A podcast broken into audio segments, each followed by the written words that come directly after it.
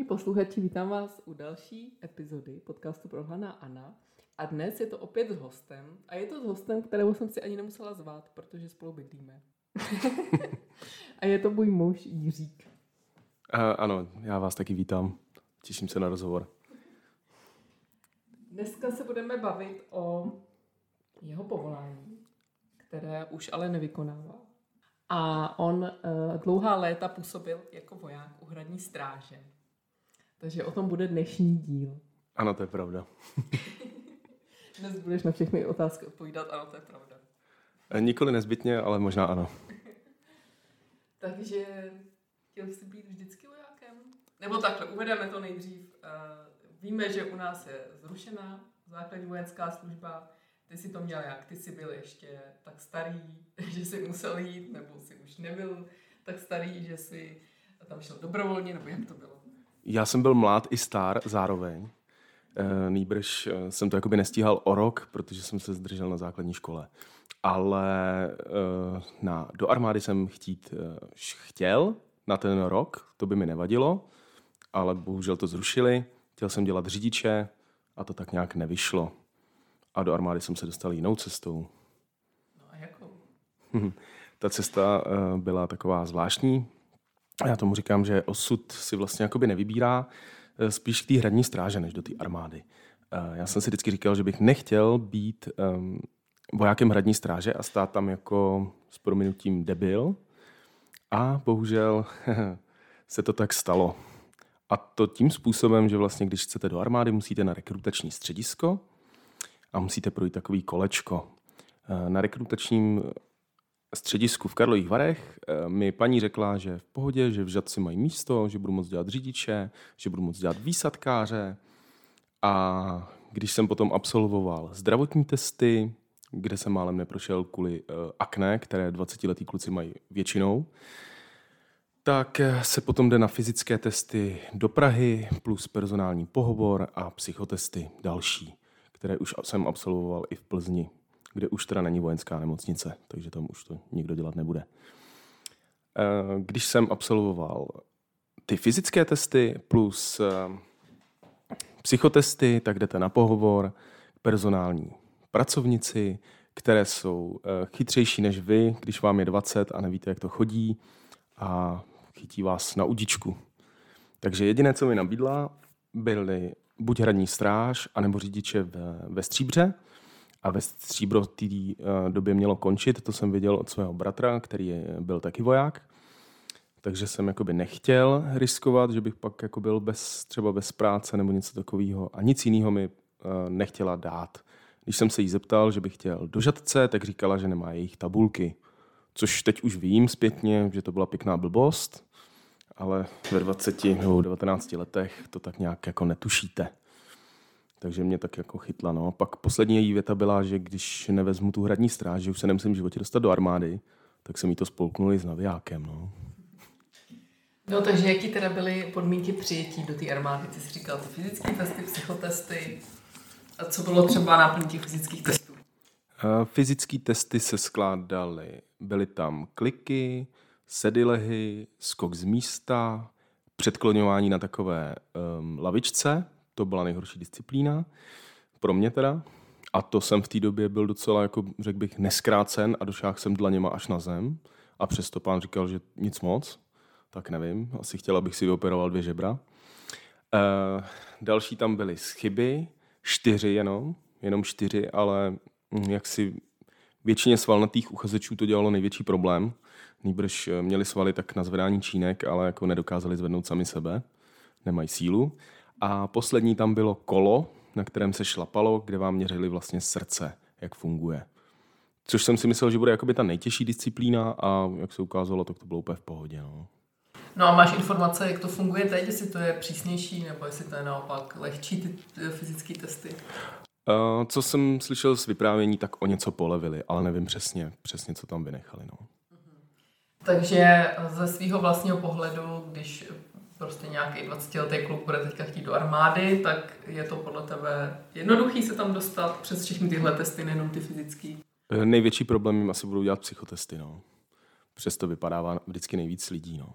ty fyzické testy, tak eh, když nejsem idiot, tak se na to můžu připravit. No a pojďme teda už vyloženě k tomu eh, konkrétnějšímu, k té hradní stráži. Tam jsou taky nějaký eh, speciální požadavky, nebo to stačí jenom to obecný, ta obecná příprava, co se týče nástupu do té armády jako takový? Hradní stráž má svoje specifikace. První bych začal asi tím, že vlastně tam potřebují určitě stejně zhruba vysoký kluky, to znamená, že ty kluci by měli splňovat, že mají 178 až 188 cm. Proto jsem se tam taky dostal. Že jsem to splňoval, kdybych byl trpaslík, tak mě šoupli nikam jinam. Uh, co se týče dalších věcí, tak mají svůj vlastní jakoby výcvik, kde vlastně učí pochodovat a učí další věci. Teď se na to nabolujou, když jsem přišel, tak to bylo víceméně hlavně o, o tom naučit se pochodovat, naučit se tam jakoby stát a takovéhle další věci ale postupem času, když se to vyvíjelo, tak tam začalo být i víc uh, různých specifikací, jako je třeba učit se různý zadržovací techniky, uh, učit se s různýma zastavovacíma věcma, které se tam teď jakoby používají, plus uh, teď jsou tam slzný plyny, uh, další uh, phasery a tak dále a všechno s tím se musí jako ten voják seznámit a všechno znát plus musí znát všechny různé zákony, kdy smí použít a ne, nemůže použít zbraň. A z toho vás zkoušej jako malé děti. A ty zkoušky jsou opakující se? Jo, opakující se a i třeba i v noci, jako když přijde někdo na kontrolu, tak vás potom zkouší a vy musíte odříkat ty články. Takže když spíte a pak se probudíte, tak to musíte znát. Vojenský výcvik. jo, něco vás to naučí, no. I ten spánek. Tak k spánku se teda můžeme rovnou přesunout. Eh, jak dlouhý jsou směny u hradní stráže? Protože všichni samozřejmě známe jenom to střídání v těch 12 hodin, tak přibliž, jak to je. Dobře, tak eh, ten voják je to teda jakoby různý, protože mají dvoje kasárny a v těch kasárnách eh, je to trošku odlišný. Tím, že ty jedny kasárny jsou blíž a druhý jsou trochu dál, takže ty tam mají přidanou půl hodinku. Vždycky, nebo hodinku, no, dohromady. Uh, my jsme byli v kasárnách na Lortánský. už jsem odešel dva roky a už si to nepamatuju. Um, takže jsme byli v kasárnách na Lortánský. Přicházel jsem do práce, když to byla směna na hradě, nebo to je jedno, jestli v Lánech, v zahradách. Tam se to hlídá odlišně. Byly tři, tři vlastně, eh, co jsme hlídali. Tak jsem přicházel v půl desátý ráno, s tím, že v deset byl nástup, tam jsme se, nebo v půl desátý byl nástup ráno, tam jsme se spočítali, rozdělili a pak se šlo dál. Řeklo se, co je novýho, tak ne. Spočítali to jako, že hm, tenhle nepřišel, tak budeme dneska bez něj, nebo jak to je? Ano, ano, ano. Každý velitel měl vlastně seznam, koho bude mít do té stráže a pokud ten člověk nebyl, tak se volalo, kde je. Když se neozval nebo něco, když byl jako nemocný, tak se nahrazoval někým jiným ze zálohy. Fungovala i záloha, že do dvou hodin jste museli vlastně přijet, když jste byli v záloze. Takže jste spočítaný, rozdělený a dál? A dál jsme si šli f- f- fasovat zbraně. E, ty, co šli vlastně na hrad, tak si fasovali pušky. Vzor vám přesně neřeknu, to už mi vypadlo z hlavy, ale ty zbraně nestřílej, jak si mnozí myslí. Mají teda jenom bodák, který se by se dal použít, plus ta patka. Kdybyste tu zbraní mlátili vozem a ona by byla e, nabitá, tak by to nebylo úplně bezpečné, mohlo by to vystřelit takže proto to nestřílí. Přesunuli jsme se na Uršulinky, ty byly kousek, a tam jsme vlastně trénovali slavnostní pochod, střídání a tak dále. Plus jsme si sebou vlastně museli vzít všechny baťoch, všechny věci, co jsme měli sebou, uh, uniformu a s tím jsme se přesouvali na zádech. Tam jsme se potom i převlíkali a čekali jsme vlastně na nástup, uh, znova nástup, kdy přišel stálý operační důstojník, a znova nám vlastně řekl, co nás čeká, a zkontroloval nás, plus nás zase přeskoušeli a tak dále. Takže prostě musí být furt v pozoru. Nicméně ano. Já myslím, že někteří lidi si myslí, že voják hradní stráže pouze stojí v té budce, ale opak je pravdou. Vy nosíte, nebo nosili jste i jiné uniformy, maskáče, tak můžeš přibližit, co všechno vlastně dělá ten voják? Ano, buď, buď se teda nosí uh, slavnostní uniforma, kterou máte vlastně na to střídání plus to stání v boudě, a pak se teda nosí maskáče. Zase se to vyvíjelo postupem času, protože když jsem nastoupil, bylo to trochu jiné, než je tomu dnes. Eh, dřív se stálo od 6 hodin do 10 do večera, nyní se v těch budkách stojí od 9 do 6 do večera. Eh, s tím, že vlastně když ten voják je kdekoliv jinde, tak má teď maskáče. My jsme měli vždy tu uniformu, tam jsme měli i takový jako zvláštní bílý pouzdra, aby to byla ta zbraň, aby to lépe vypadalo. A v tom jsme chodili, dokud se hrad nezavřel. Takže vlastně v maskáčích jsme byli čtyři hodinky. Ty ostatní byly v těch slavnostních uniformách a musím říct, že v tom byla docela jako zima, zvlášť v zimě. I když jste měli kabát, tak eh, když jste byli dvě hodiny v tom venku, tak přece jenom tam nebylo nejtepleji. Takže jsme se dostali k tomu, jaký prostory vlastně ta hradní stráž uh, hlídá. Nebo co je náplní práce té hradní stráže. Nejenom stát samozřejmě v té budce, což je ta reprezentativní část, ale ano. to, co vidí ty lidi, a jak je to dál.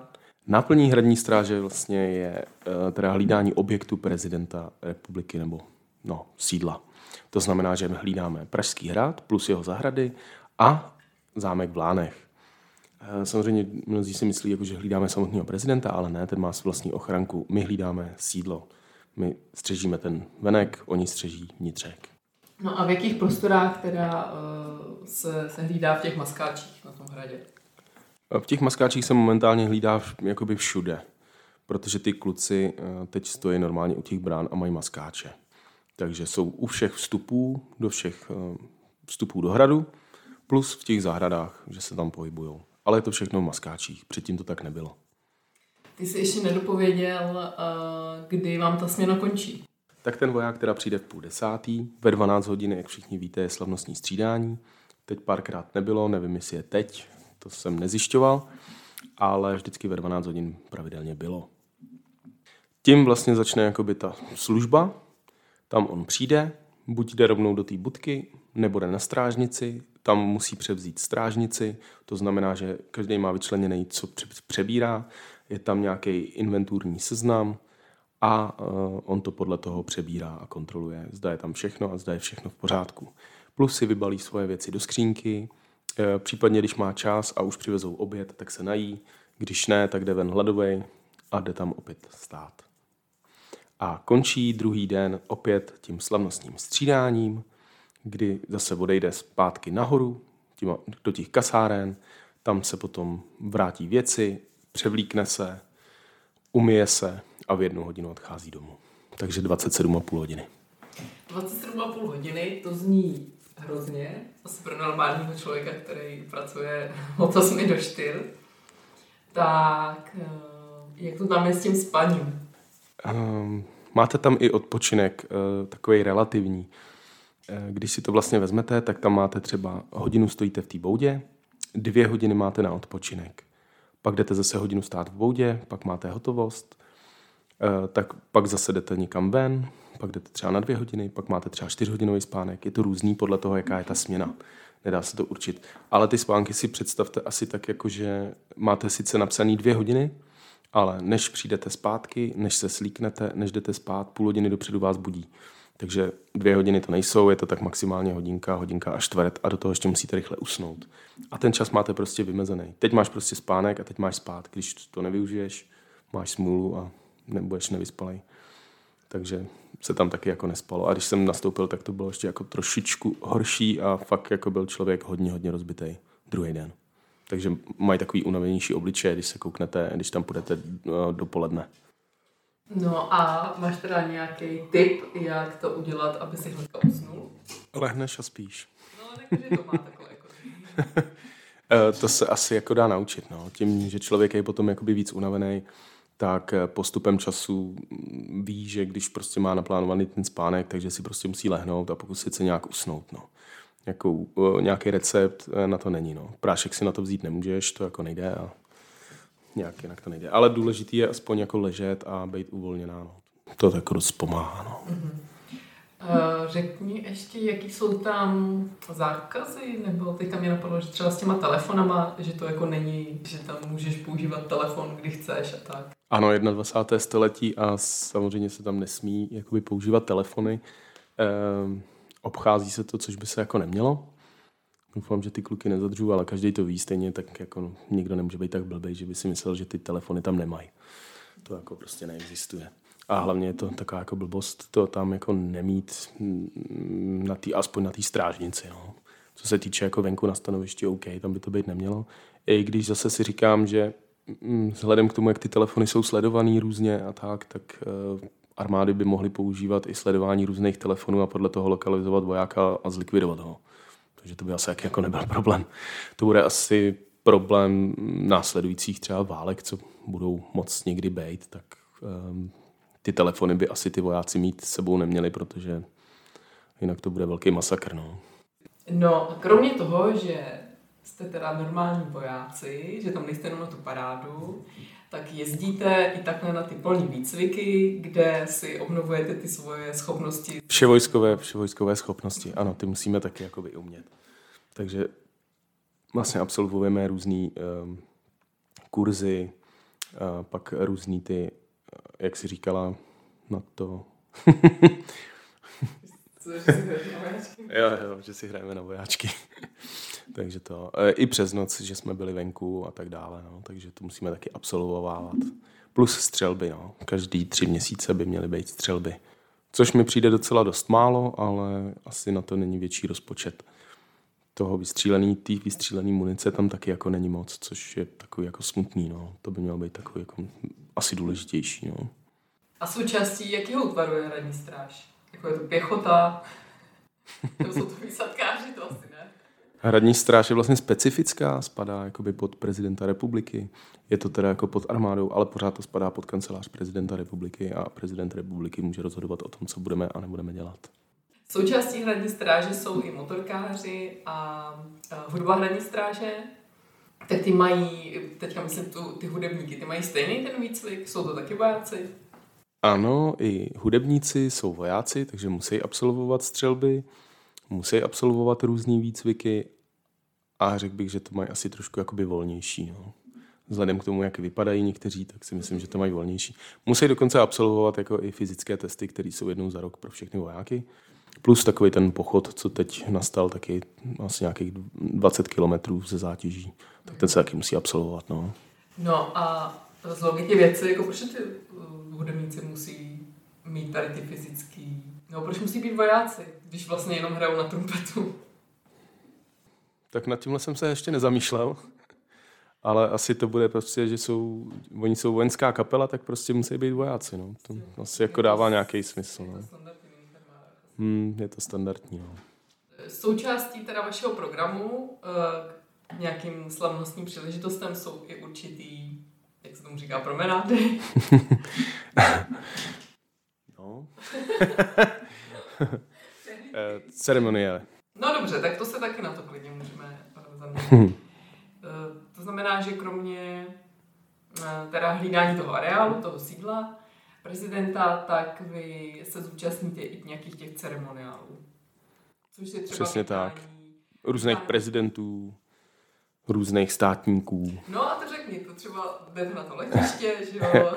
Aha, já vím, kam míříš. Eh, ano, ty státníci se vítají i na letišti. Tam je to někdy docela zajímavé.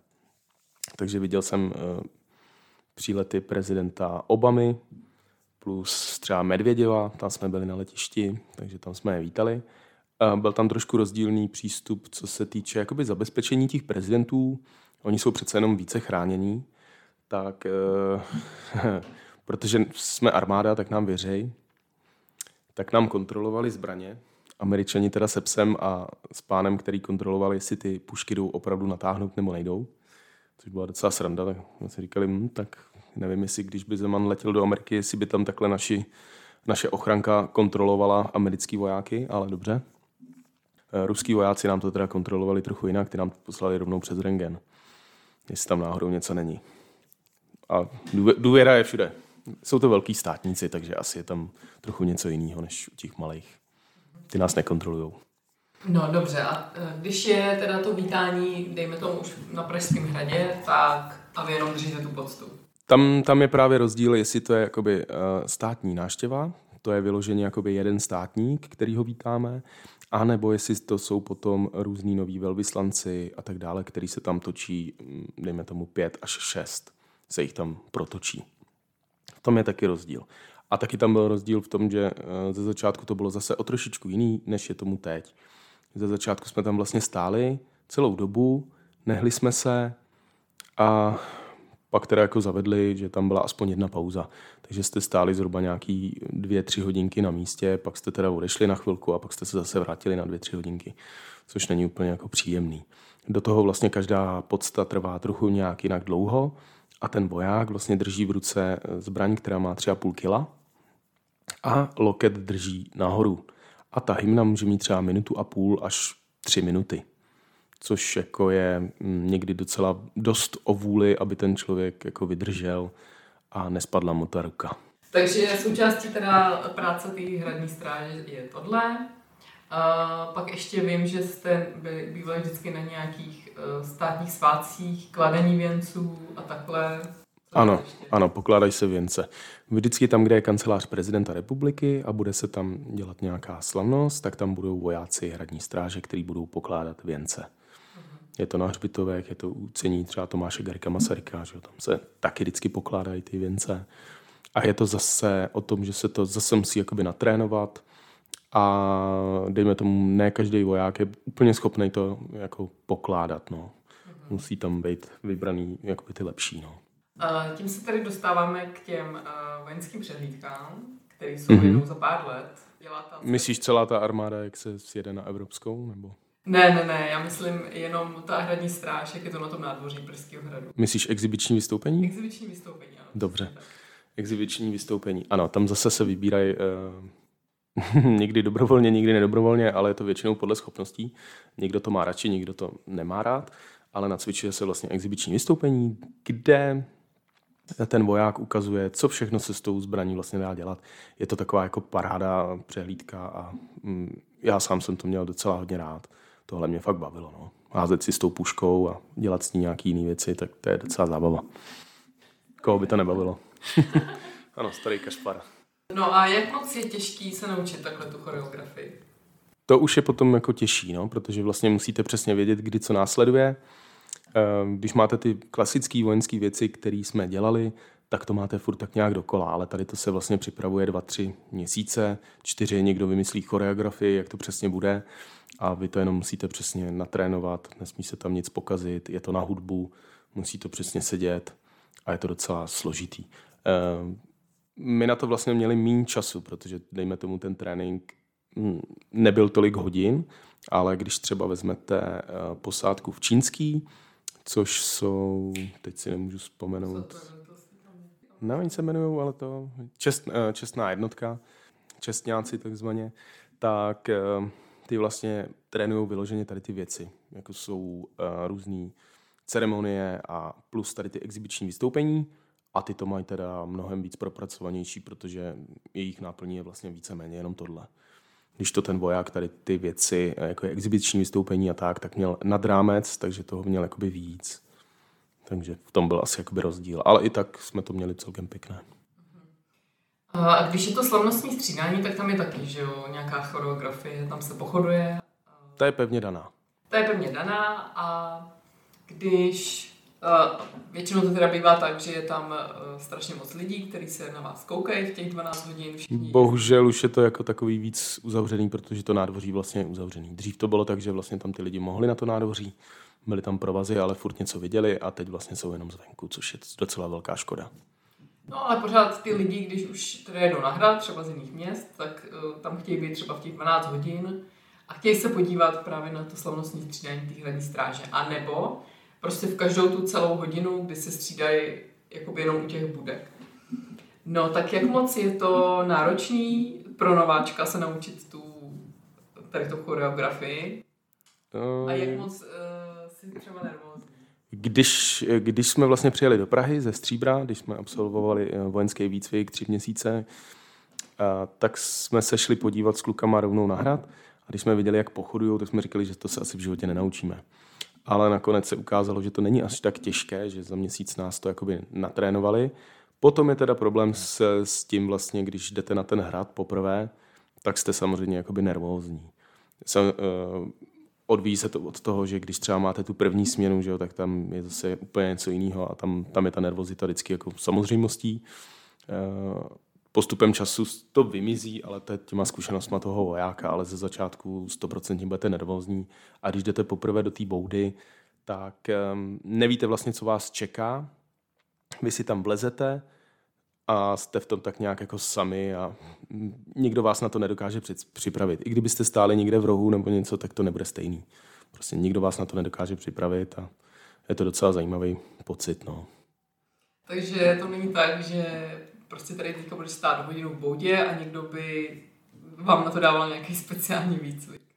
Ne, víceméně ne. No. Jako někde nás jako postaví, jako zkoušíme si to, trénujeme si to, ale nikdo vás na to nepřipraví. Jak se vrátil ještě k tomu letišti, protože ty si možná chtěla slyšet tu zábavnou historku, ale... Nevím, jakou, ale řekni. My jsme byli takhle, my jsme takhle byli vítat uh, nějakého prezidenta, už nevím přesně, myslím, že to byl polský, a on měl odlítat.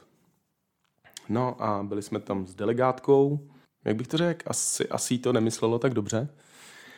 A my jsme tam stáli, nastoupíte si u koberce, ten člověk vlastně projde dovnitř, vy mu dáváte poctu a potom odcházíte pryč. Vždycky to tak bylo. A ona dostala geniální nápad, že bychom jako mohli stát a dávat poctu nastoupená jednotka tomu odjíždějícímu letadlu. Když jsme si tam nastoupili, tak přišel člověk z letiště přímo a říká, že tam bychom asi stát neměli, že nás to letadlo odfoukne. Eh, na což ona zareagovala tak, že vlastně tu delegaci, která tam byla taky, aby se vítal, nebo aby odlítal ten člověk, aby se s ním rozloučili, tak vlastně přesunula za nás a nám řekla, že tam jako máme stát a že máme dát tu poctu. Takže jsme stáli, dali jsme tu poctu. To letadlo se začalo otáčet. Ze začátku se nic tak strašného nedělo, ale jakmile se jako otočilo víc, tak začal foukat obrovský vítr, větší než je teď během těch dní a začaly nám lítat čepice plus kamínky do obličeje. Někteří se kryli, někteří ne, a pak eh, po tom, co skončil ten vítr, tak nastal strašný výbuch smíchu, na což to jako nebylo moc důstojné. A tato paní, která to měla na starosti, tak akorát řekla, že příště by bylo asi dobrý, kdyby jsme si dali podbradníky, což byla taková součást čepice, kterou jste si dali a drželo vám to vlastně jakoby na hlavě, když byl vítr. Takže nevím, jestli měla všech pět pohromadě, ale teď už mi nic neudělá, takže to říct můžu. Myslím, že každý asi zajímá, jaký to teda je stát v té boudě, když uh, se ti tam stane nějaká, nevím, nehoda, nebo když prostě chceš jít na záchod. Dřív tam bylo, dřív tam bylo tlačítko, byly čtyři, měli každý svůj jakoby signál.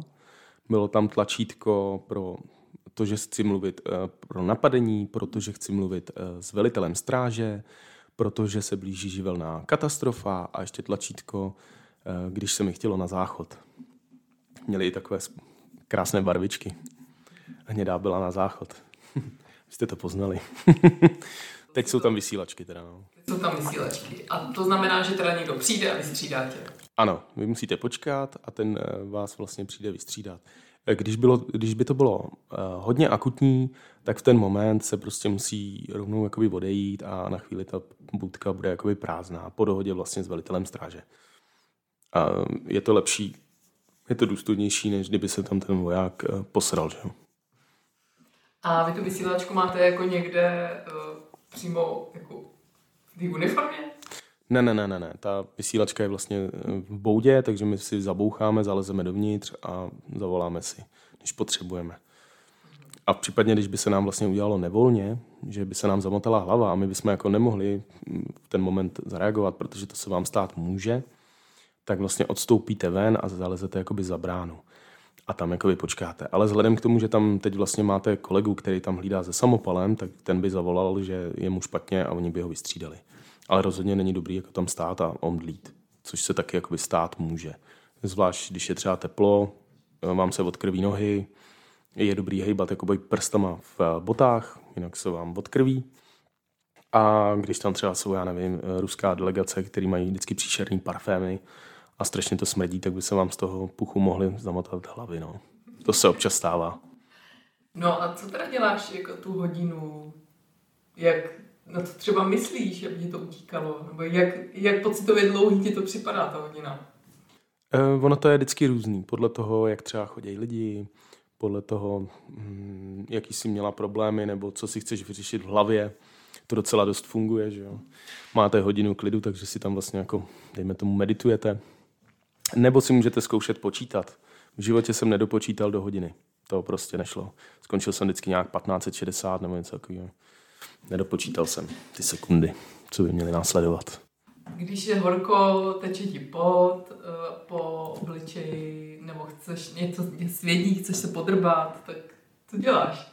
Mm, nemyslím, snažím se na to nemyslet, ale asi ještě horší je, když vám lítá vosa okolo obličeje, což není příjemný, anebo vám po obličeji leze pavouk, což je taky skvělý. To je dobrý pocit. Když se najde nějaká dobrá duše, tak ho třeba sundá. No.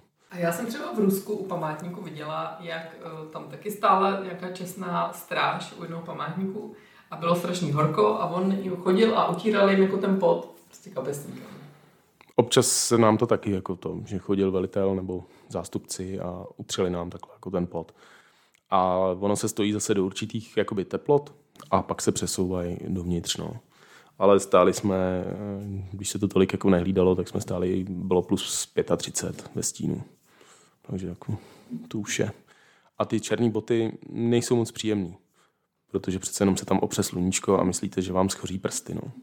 no a když je třeba právě nějaký sníh nebo takovýhle jako velký vítr, mráz, eh, tak se nestojí v těch polobotkách, ale naštěstí dostali rozum a teď už se stojí v těch Kanadách. Dřív ne, dřív jsme stáli zase v těch polobotkách a byla vám zima. A v těch Kanadách je to o trošičku příjemnější. No. No a jinak, když nezmí? Eh, Mrzne vám pravá ruka, protože tu držíte tu, tu zbraň. Tak ta vám vždycky zmrzne, i když máte ty pletené skvělé rukavice. Samozřejmě, že všichni asi znají uh, to, když si dělají nějaký sraničky z těch vojáků, kdy prostě na ně dělají nějaký obličej, nějaký grimasy, tak co, co vy na to jako vojáci, jak se tomu dá bránit? Připadá vám to vtipný? No, tak tím vojákům to přesně nepřipadá vtipný. Uh, je to spíš takový jako trapný.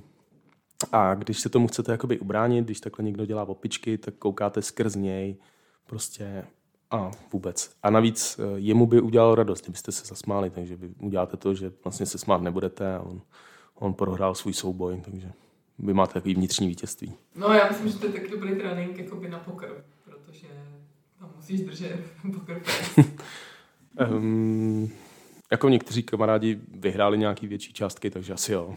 Jo, já myslím, že jo, protože ty to taky umíš dobře, ten poker face. Já se rád směju, takže nevěřte, nevěřte mojí ženě. Je prolhaná. Ale když, eh, nevím, jsem po tobě něco chtěla, nebo jsem nějak vřískala, ty si nasadil tady ten obličej vojáka hradní stráže a tím bylo vymalováno. Mm, tak umíme řešit uh, těžké situace klidně, což je jako to, co vás jako naučí. No voják vlastně mm, se učí na to, aby zvládal nějaké stresové situace, nějaké ho v té době čekali a nějaký ho čekají, akorát se na to jenom připravuje.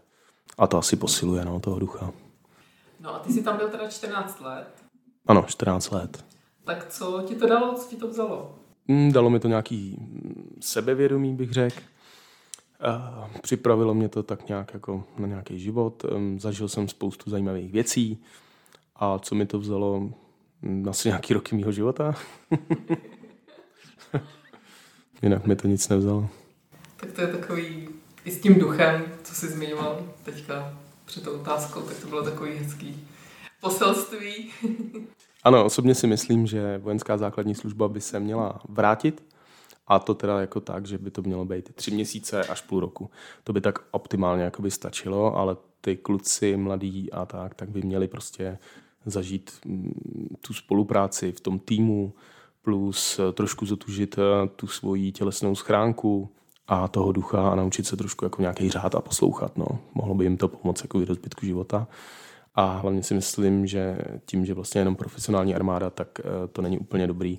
Kdyby nastal, nedej bože, nějaký mm, bojový kontakt nebo nějaká válka, tak eh, vlastně nemáme žádný připravený vojáky. Ty zálohy, co jsou, tak budou vlastně postupně zmizet a pak už žádní vojáci v záloze nebudou. Jak to, že nebudou vojáci záloze, když přece odejde voják z armády? Moc malý množství, víš? Protože předtím vlastně v záloze každý voják, který odešel základní vojenskou službu, tak se povolává zpátky do armády a tady těch vojáků by bylo málo. To by nešlo z toho postavit nějakou armádu. A ten výcvik toho vojáka, který by si vzala tamhle z civilů někde, tak eh, by trval jakoby delší dobu. No. To už by bylo po válce. Tak jo, tak se budeme modlit za to, ať je mír. To určitě. To máme všichni rádi. Já ti děkuji, že jsi byl dneska mým hostem. Já ti děkuji, že jsem mohl být tvým hostem. tak jo, tak čau. Čau.